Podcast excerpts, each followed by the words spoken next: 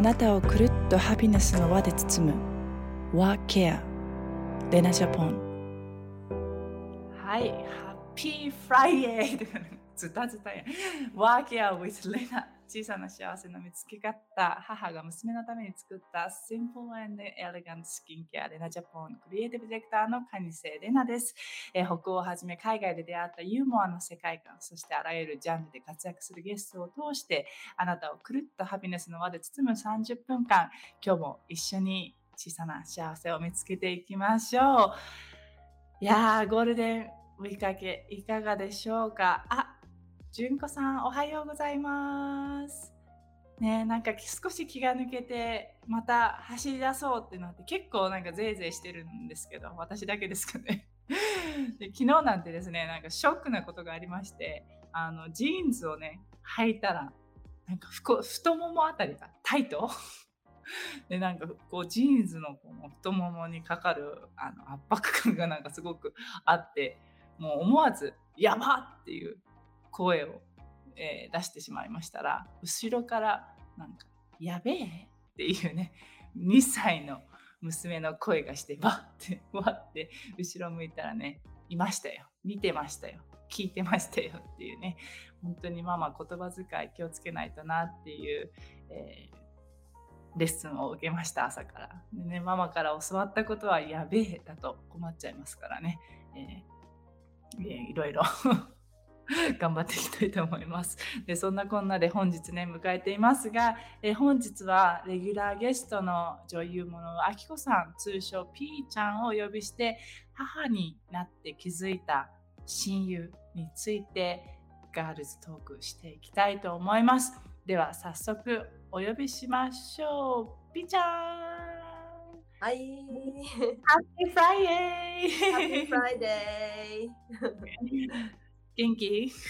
や、元気です、今日なんかあちこち雨っぽいけれども、そちらも雨？そうだね、なんか急にね、梅雨がもう始まったのかっていうようなね、なんかちょっと急に、ずっとゴールデンウィークの時はすごいいい天気の時も多かったけど、最近ねちょっと雨がちです。明日も明後日もなんかちょっと雨っぽいんだけど、まだ梅雨入りがしてないよね。してないよね、でもね、軽井沢もすっごい緑が綺麗で、今の季節ね5月は本当に緑が綺麗だね。こちらもすごい綺麗、グラデーションのグリーンがね、そうそう、いろんな種類の緑があって、なんか新緑はやっぱり目に気持ちいいね。ね、気持ちいいね。なんかスーって、なんか癒されるよね。本当、そうそう、すごいなんか幸せって運転しながら、山とかファーって見ながら、あ、幸せって思った瞬間とかも結構あったな。じゃあね、今日はね、ピーちゃん、2人ともママに今日ね、2人ともママになって、いろんなね、子供、私のね、娘はまだ今年の夏で3歳になるけれども、ピーちゃんのね、ボーイはもう小学生？そうだね、これ今年小3です。もうそう、ちょうど昨日、そう、誕生日だった。ハッピーバースデー、子は。そうそう。いや、9歳。でもやっぱり、9歳。あっという間だね。ベイビーの子が。本当にあっという間。でね、その子供が成長するとともにね、ママたちもね、いろんな環境がいろんな風に変わる中で、ママにならなくてもね、年を取っていくというか、若チームは何言ってんだって感じだけど、ね、いろんな環境にこう変わって、混乱することが多くなる中で、気づかされたその親友っていうのは、自分自身ね、ってことだったけれども、そんなどうそうね、なんかやっぱりまあ独身の時はやっぱり自分の仕事をしながら、本当に好きな、ね、自分の感覚と合うような友達と一緒にこう過ごすことが多かったじゃない。で、もちろん中学とかね、学校行ってた時っていうのは、まあ、いろんな人がいるし、あと私は、まあ、小中高女子校だったから、まあ、女の人ってこうね、噂が好きだったり、こう本当いろいろあったから、もう本当大変だったし、まあ楽しめてたけれども、まあ、大変なことも多かった、まあ、いろいろ嫉妬だったり、いろんな、ね、感情がこう渦巻いてってね。でもなんかこう、そう、卒業してからはやっぱり本当に私は自分の好きなことをやりながら、好きな人たちと付き合ってたから、そういうなんか面倒くさい感じっていうのがなかったの。ただなんかやっぱりこう母になって、まあ、保育園とかね、学校とかに行くようになると、やっぱり本当にいろんな種類の人たちに、お母さんたちに出会うじゃない。でやっぱり価値観も本当に全く違うし、その考え方が違うっていうこと、それからまたそこに子供っていうのが出てくると、よりなんかこう複雑になってきて、私が好きだじゃないからもう付き合わないとか、そういうだけじゃない部分とかね、出てくるじゃない、やっぱり。でそういう思い、それで子供がすごい好きな子だったりとか、なんかそういうので、難しいなって思うことがすごく出てきたりとかして、なんかこう、勉強になることがすごく、この9年の中であったなって思うんだけど、最近もまあそういうちょっとそういう問題がねあったりして、やっぱりこっちはそのつもりでは悪気も何にもなくてもね、相手からするとすごくその悪意に取ってしまったりとか、それはやっぱりその人のね、感受性の違いだったりして、もう私は裏表があんまり全然ないタイプで本当に何て言うんだろうな、だから嘘とかもないし、本音と建前とかもないんだけど、逆にそのことによって相手を例えば傷つけてしまう、なんかそういうやっぱり言われたくないとかある人はね、でそれに対してすぐ嫌だって言ってくれられる人だったらまだいいけど、なんか言えないタイプの人とかもいるんだなとか、なんかそういうことがすごく私にとっても学びだったし、でそういう時にどうしたらいいのかなって考えたら、やっぱりまあね、いい距離を保ってね、それぞれのなんか距離感ってすごい大事なんだなって、悪い意味じゃなくて、すごいやっぱりこうそれぞれの人たちと心地よく過ごすために、家族でも私は大切だと思うし、なんかそういう距離感っていうのは大切だなって思うんだけど、その距離感を測るのも結局は自分がの軸がないと、やっぱりなんか人に何か言われた時にブレちゃうし、ってなってこう同じ、ね、レベルでこうわーってバチバチしちゃったりすると余計こじれちゃったりもするし、だそういう時に本当にここ2年間ぐらい瞑想をね始めて、まあブレるんだけど人間だから、だけどやっぱり瞑想したりして、なんかちょっと一回自分の軸に戻すと、またスッと一番大事なことに気づけるというか、やっぱり例えばママ友の場合は一番大事なのは、ね、子供たちが、幸せに楽しんで、過ごせることじゃない。で、そのために私たちは集まってるわけで、だからそんな、なんて言うんだろうな、自分たちのなんかしょうもないことでなんかこうねいがみ合ってるのが違うし、私はそれを求めてない。じゃあ何を求めてるかって言ったら、心地よくみんなね、いいところ認め合いながら、いい距離感で子どもたちがね、楽しく過ごせる場所を作る、なんかそういうようでありたいなとかがまた思い出せる、なんかそういう学びがここ最近もちょっとあったりして、これ大事だよね。何の目的で集まってるのかっていうね、部分、そうだね、コアの部分っていうのが大事だし、もちろんね、お友達だったり家族だったり恋人だったりっていうね、その本当に周りの素敵な人に囲まれてるっていうのは本当に幸せなことだけれども、やっぱりこの生まれてきてずっと自分のそばにい続けてくれる存在とか、自分のない元を去らない存在って理解、自分が自身がやっぱり一番理解できる存在っていうのは他ならぬ自分自身しかないから、そこをね、そのチェックする時間っていうのは本当に、大事だなって思うよね。そうだね、やっぱりみんなね、なんかそう、でも本当に自分はそう自分をね信じてあげることだよね、うん、そう、うん、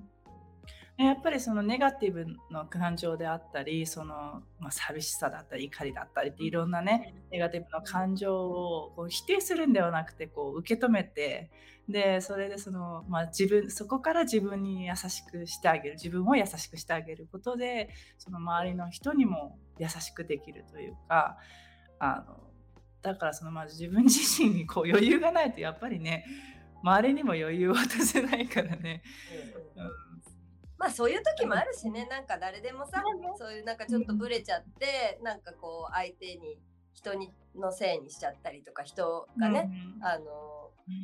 なんか人の何かに気になりすぎちゃう時とかって絶対自分もあるし、そういう時もあったし、だからそれもだから許し合ったりね、お互いにできればさ、なんか相手だけがひどいとか悪いとかっていうことではないから、なんかね、そういうのもやっぱり自分軸に戻れたら気づけることだよね。なんかね、自分自身とちゃんとつながってると人ともつながれるっていうか、ご理解できる。そうなんか痛いところも苦しいところも分かれる。そう、本当だから、なんかでもよくなんていうのかな、なんかそれで願望としてはやっぱりよりね、自分軸をちゃんと持って尊敬 し合ってね、付き合えるような関係性っていうのを、周りにはいてほしいなとか、そういうのも学びに気づきもあるし、ね、本当にね、いろんな人いるものね。本当にいろんな人がいるっていうのをまた改めてすごい母になってから気がつかされたというか、だってさ、同じその女優業とかしてたり、同じその目的を持ってる、もちろん子育てっていうのも一つの目的なんだけれども、そうだね、なんか自分のキャリアのためとか、好きなもののためとかって、もう子供も好きなんだけど、ジャンルが結構違うじゃない？だからなんかこうね、その同じジャンルのその好きなことをやってて、同じところに入っても、その女優さんですで、そのアクティングスクールですって言っても、いろんな人がいて、だけどその、こう違うんだよね、その子供のその集まってる人たちと、そのキャリアで集まってる人の価値観っていうのがやっぱりこうギャップがあるっていうか。なんか女優としてとか、その同じキャリアとして目標を持っていってる人たちの中では、もちろんその嫉妬とかあったとしても、なんかこう捉え方が違う、こう否定とかあんまりしなくて、ね、この人はこうだからみたいなあんまりないかなっていうのがあるのかもしれないけれども、でもそのママのそういう子供とのつながりっていうのも、いろんなキャリアの人がいて、でなんかいろんな価値観の人がいて。でもましても本当全然違うその感受性の人がいてっていう中で、子供がつながってるからっていう理由でつながるっていう、どうスルーするかっていうのは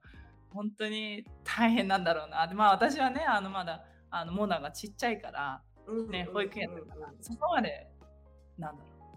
いっていうか、本当孤立してるっていうか、深いね。きっとPTA みたいなのでなんかやればねあるのかもしれないけど、やってないから下げてるからね、お任せします下げてるから、できるだけそういうのはあんまなんかスルーだったけど、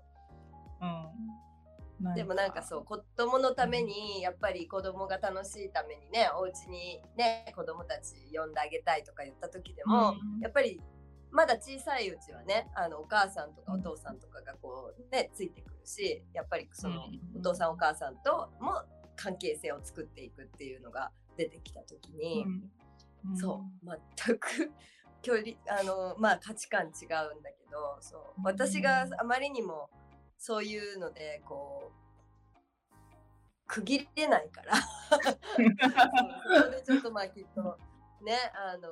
って思う人もいるんだろうなと思うんだけど、うん、でもそう私はこのままでしかないけれどもでも人に対してのねなんかこういい距離感とかそういうのはやっぱり学べることはたくさんあるなっていうのも今回もね、うん、また感じれたしそうそういうなんだろうピーちゃんの場合はさ結構そのメディテーションがあって瞑想してその自分チェックインして、うん、わーってなってもう一回も元に戻るっていうツールがあるけれどもない人にとってはやっぱり、うん、なんだろう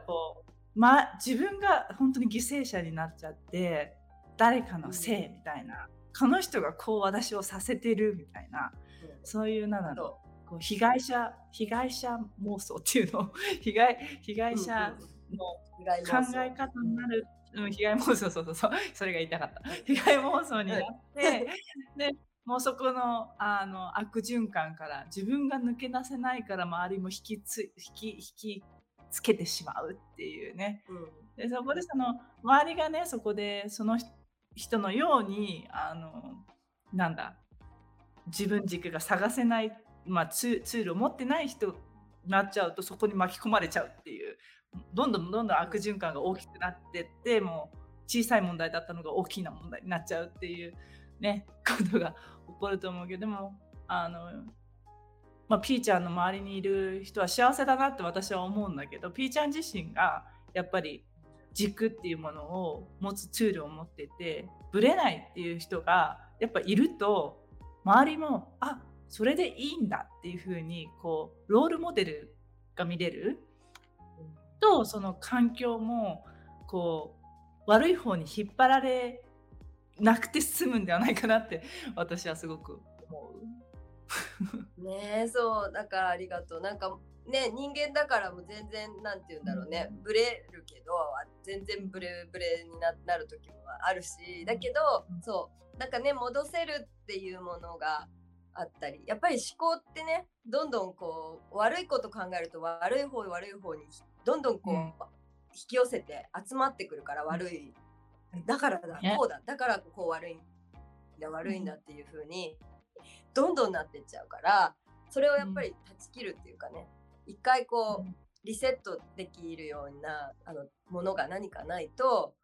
なんかこうねどんどんそっちの方に引っ張られることは簡単だけど結局そういうなんて言うんだろうなネガティブな考えにずっといくと結局自分にとって自分の心と体にとっても良くないからやっぱりなるべく早く切り替える練習っていうのに今回もすごくなったしそうやっぱりなんかこうね綺麗なものとかいいものたくさんあるしじゃあちょっと視点を変えれば本当に恵まれてねいい友達もたくさんいて、うん、いい家族がね子供が元気でっていいこといっぱいあるから、うん、そっちの方に意識を向けていくとどんどん感謝がこう集まってくる、うん、そっちの方向に向く、うん、できるだけいつも常にそっちの方を向くっていう練習を本当にしたいなって今回のことでもすごいなんか実感したし、うんそう日々そうやってあるけどね持ってかれるのはもう常にあって、うん、自分でも気づく今私ちょっとそっちの方向に持ってかれてるって気づいて、うん、でもちょっと無理な時はそこにいるのでもいいけどでもちょっと、うん、寝たりしたりして朝起きたらまた切り替えるとか、うん、そうやって常にできる時は美味しいものの方ねチョコレート食べようっつったらちょっと上がるそういう方向に意識を持っていくってやっていけばなんかそんなよどまないで済むし、うん、あとやっぱ本当に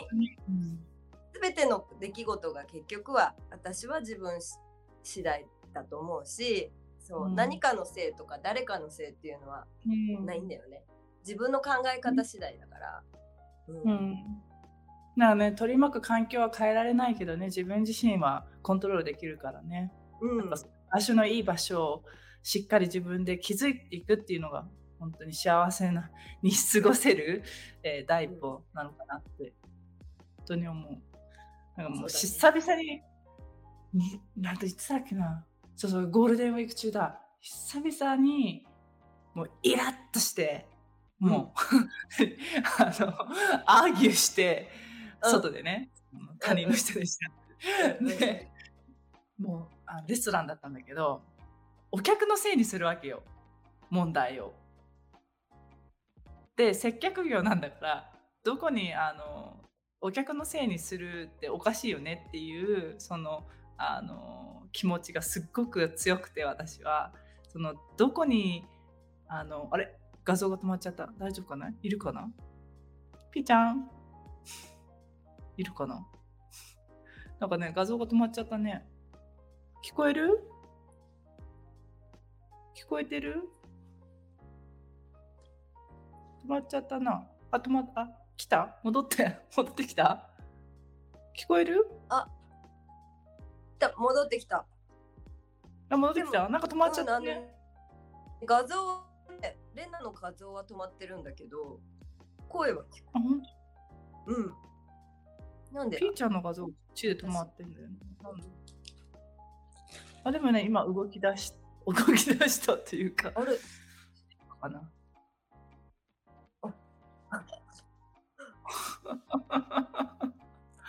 大丈夫うん大丈夫。そうそれでねなんかあってごめん大丈夫うんうんいなくなっちゃった、なんかスローだね、お大丈夫だよ、天気のせいかな、そうそれでそのままなんかレストランでイライラしたまま食べても美味しくないじゃん、レストランでねイライラしたまま食べて、うんうん遅れてるかな音があ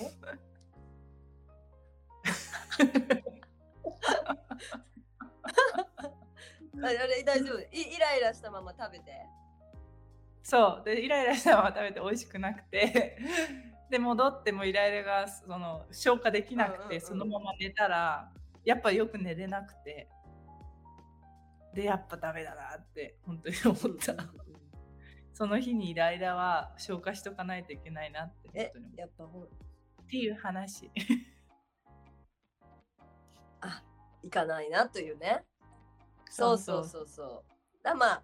ね、なんかそういうことはもうね地球に生きてる限りは絶対に起こる、これからもね、まあ、どんなにあれね成人みたいにすごい人がいたとしても多分絶対そういうことは起こるようになってる世の中に生まれてきてるから、まあそれはそれで来たと思ってちょっとまあね楽しんでみてもいいし、怒ってみてもいいし、怒鳴ってみてもいいし、まあなんかやねそれもやっていいんだけど、そうでもまあ戻ってね早めに戻れるといいよねそういうものがあるといい、まあ、テニスやるとかさ、なんか体を動かすとかでもいいんだろうし、自分の気持ちがね、うん、切り替わる何かが、うん、あれば本当だね、いいんじゃないかな。でそういうね、うん、ツール持ってることが大事だよね。だからチェックインする場所だったり、ね、まあ、この番組もそうだけれども、なんかこう本当に当たり前のことすぎてこう気づかなかったりとか、そのこうスルーしちゃう部分っていうものを一回ちょっと立ち止まってこう、あそうかっていう風に一回こうチェックインする、忙しいとなかなかチェックインできないけど、こういった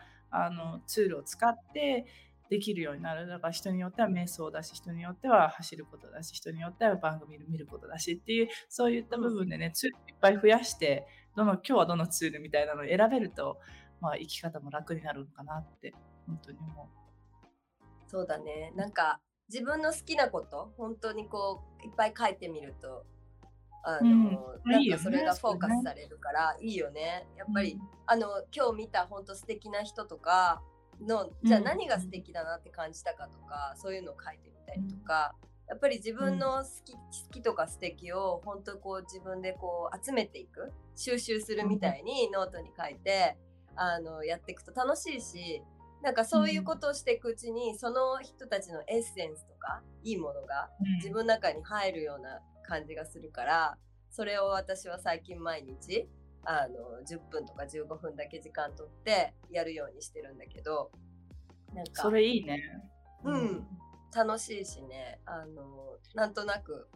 イメージングがどんどんできてくるじゃない、自分がどういうものが好きなんだろう、どういう人がでありたいんだろうというのがね、具体化するっていうね、うんうん、具体化するの大事だよね。こうもやもやして、そうだね、うん、イメージングするとすごくいいなと思う、うん、いや本当にこの前ゲストで出ていただいた昭和女子大の理事長の坂東真理子先生も、いかに人のファンになるかっていう、たくさんの人のファンになりなさいっていうのは、その人の良さ、今ピーちゃんが言ったようにいいところを見つけて、それがいいなって、自分にはないけどいいなって思うファンになりなさいっていう、その言葉響くなってすごく思って、まさにそういうことだよね。そのいいところを見つけて書いたりとか吸収したりして、その悪い方に嫉妬したりするんではなくて、そのいいなで終わらせて、そこで自分はじゃあこれはどういうふうに取るんだろうみたいなところのね、ポジティブの方にね回すツールっていうの、本当に書いたりするのはいいね。それを私もやってみよう。うん、ぜひ。なんかね、そりゃさ、ね、私だってね、レナだってみんな完璧なわけじゃないっていうか、本当にしょうもないこともたくさんありますし、すいませんみたいな感じだけど、でもやっぱりね、友達同士とか、まあそういうとこもあるけど、なんかそういうとこもお前最高だよみたいなさ、ね、そういうとこも好きだよみたいにさ、いわゆる関係性の人たちっていうのも私もたくさんいるし、お互いにね、なんかそういうのがなんか友達だなって思うから、もちろん喧嘩してもいいんだけどね、あんたのそこがムカつくわみたいなのもやってるんだけどまあやって後にね、でもその愛なんか戻れたりとかしたらね、できるだけやっぱいい方向を見ていかないとね、辛くなってきちゃうもんね、みんなね辛いよ辛くなってきちゃうそうね、だからもう本当にエネルギーが必要だけど、まずね、自分自身をねに、まあ、チェックインしてつないでというか、自分自身を分かってからやると人も分かるようになるし、優しくなれるし、楽に生きられるというか、こう器が大きくなるというか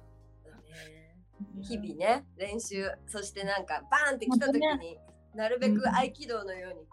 シュッシュッシュッとシュッシュッってなったらいいなと思うけど、なかなかね、そうはおっとおっとみたいなね、さーってやりたいけどやりたいよね、バツンってきてあおちみたいなバツンっていく時もあるけれどもまあ、うん、また戻る。それも練習だからね、常にね、訓練だね。そうだね、うん、訓練だね。本当に面白いよ人生本当だね、面白いよって言えるからいいよね。それが面白いって言えないと結構辛いものあるけど、そうでもね、面白いってこう、うん、大抵のことはね、面白いよ、あ、来たみたいな、わしこまた来た、こんなん来たみたいなどっかで面白がってる自分がいるといいかなって思うよね。うん、ちょっとコメディタッチにね、生きるって大事だよね。そう、ちょっと笑いに変える、自分を引いてみれるね、自分がいるとちょっと面白かったりするから、面白いですねまあね、真面目にね全部受け取っちゃうと本当にね辛くなっちゃうから、ね、辛くなっちゃうし、病気になるからもうね、確かにね、そう気は心っていうぐらいだからね、本当なんかね、悪いものをずっとこうお腹にね溜めたり我慢しちゃうと、やっぱりこう自分のね中でそれが病気になっちゃったりするから、やっぱりそういうものは流していくで表現していって、今コメントが上手に交わせる訓練、いいですね、ピー素敵ですって一緒にやっていきましょう、ね、やっていきましょうってね。純子さんありがとうございます。レナさんの笑顔も元気出ます。ありがとうございます。ありがとうございます。本当だね、レナの笑顔もいいですよ。いやいや、みんなの笑顔もいいですよみんなで交わしていきましょう。太極拳のね、悪いことはこう交わしていくっていう、うん、当たったら当たったで、まあ、その時は対処しましょうみたいな、笑ってね、はい、な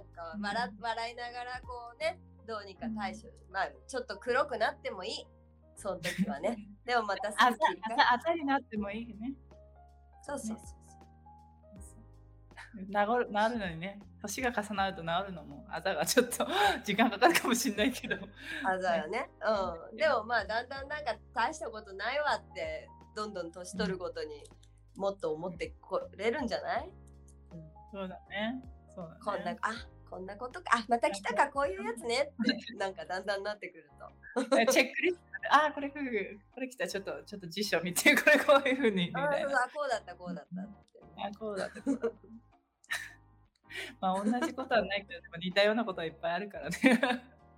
そうだね、基本はでもみんなね、なんかこうね、仲良くしたかったけどなんか寂しいとかこうね、うん、なんか言うのだったら、うんだよね。じゃあそろそろお時間になっちゃったけど、最後に今日一言、はいはい、幸せとはまあレギュラーだからあれだけど、うん、何、幸せとは何ざっくり幸せとは何、今日の幸せでもいいよ今日の幸せ、今日の幸せ、そうだね、まあ本当にもう最近はいやみんなが元気で、うん本当にみんなが元気に当たり前のこと、一緒にご飯を洗って食べられるってことがね、最近ちょっとね、まあなんか親戚が一回ちょっと病気で一瞬倒れて、どうなることかっていうことがあったんだけど、本当に奇跡的に本当に早く回復してくれて、まあ、その時いつもそういう病気になった時とか、母も一度20歳の時にくも膜下で倒れた時だったんだけど、その時も思ったのはやっぱり一緒にご飯を食べたいって思ったのね。そうで、昨日ね、息子の誕生日で一緒にご飯を食べれて笑ってね、乾杯できた時に、いや本当にもうこれが些細なことが幸せだなって思ったのでそれですね、大事だね、本当に感謝だね、それはね、生きてるってことが感謝だね、うん、もうそれだけでね、だからそれ忘れがちだけど、うん、みんなでこうやって元気に笑ってご飯食べれることが、うん、やっぱり幸せだな、うん、そうだなありがとうございます。じゃあまたね、今日も元気いっぱいもらっていろいろあるけれども、太極拳のように交わしながら行きましょう。行きましょう。はい。ありがとうございました。実はありがとうございます。またね、来月もレギュラーで出ていただくので、お楽しみにということでね、本日ピーちゃんどうもありがとう。ありがとうございました。Have a good day. Great day. レナジャポン WAcare。はい、いかがだったでしょうかね。今日もちょっとね、雨がしとしと降って心がこうちょっと寒くなる、そんな時だったけどね、ピーちゃんの力でね、悪いことはちょっとかわしていって、それをかわすにはまず自分自身とつながって、自分自身が、まあ、本当に親友っていうね、自分自身につながれると人ともつながれるっていう、そういう、気づきというかチェックインができたなって思います。ゆかさん、浜子さん、おはようございます。毎日小さな幸せをつかむ、を紡いで何事もポジティブにいけたらいいなと思いますね。本当にそうだと思います。ありがとうございます。でね、来週のゲストはですね、なんと私のお姉さんのような本当に尊敬をする、日本ママ企業大学学長近藤陽子さんをゲストにですね、母たちが教えてくれたそんな小さな幸せについて、話していきたいと思います。はい、でね、まだまだコメントをいただいて、マリさんもありがとうございます。ポジティブな、気持ちになりました。いつもありがとうございます。こちらこそありがとうございますね。最後にですね、本日のレナジャポンの LINE キーワードは自分が親友でいきましょうということで、WAcare with Lena 小さな幸せの見つけ方、ここまでのお相手は母が娘のために作ったシンプル&エレガントスキンケアレナジャポンクリエイティブディレクターの蟹瀬レナでした。では、あなたの毎日がくるっとハピネスの輪で包まれますように。Have a nice weekend. Bye bye.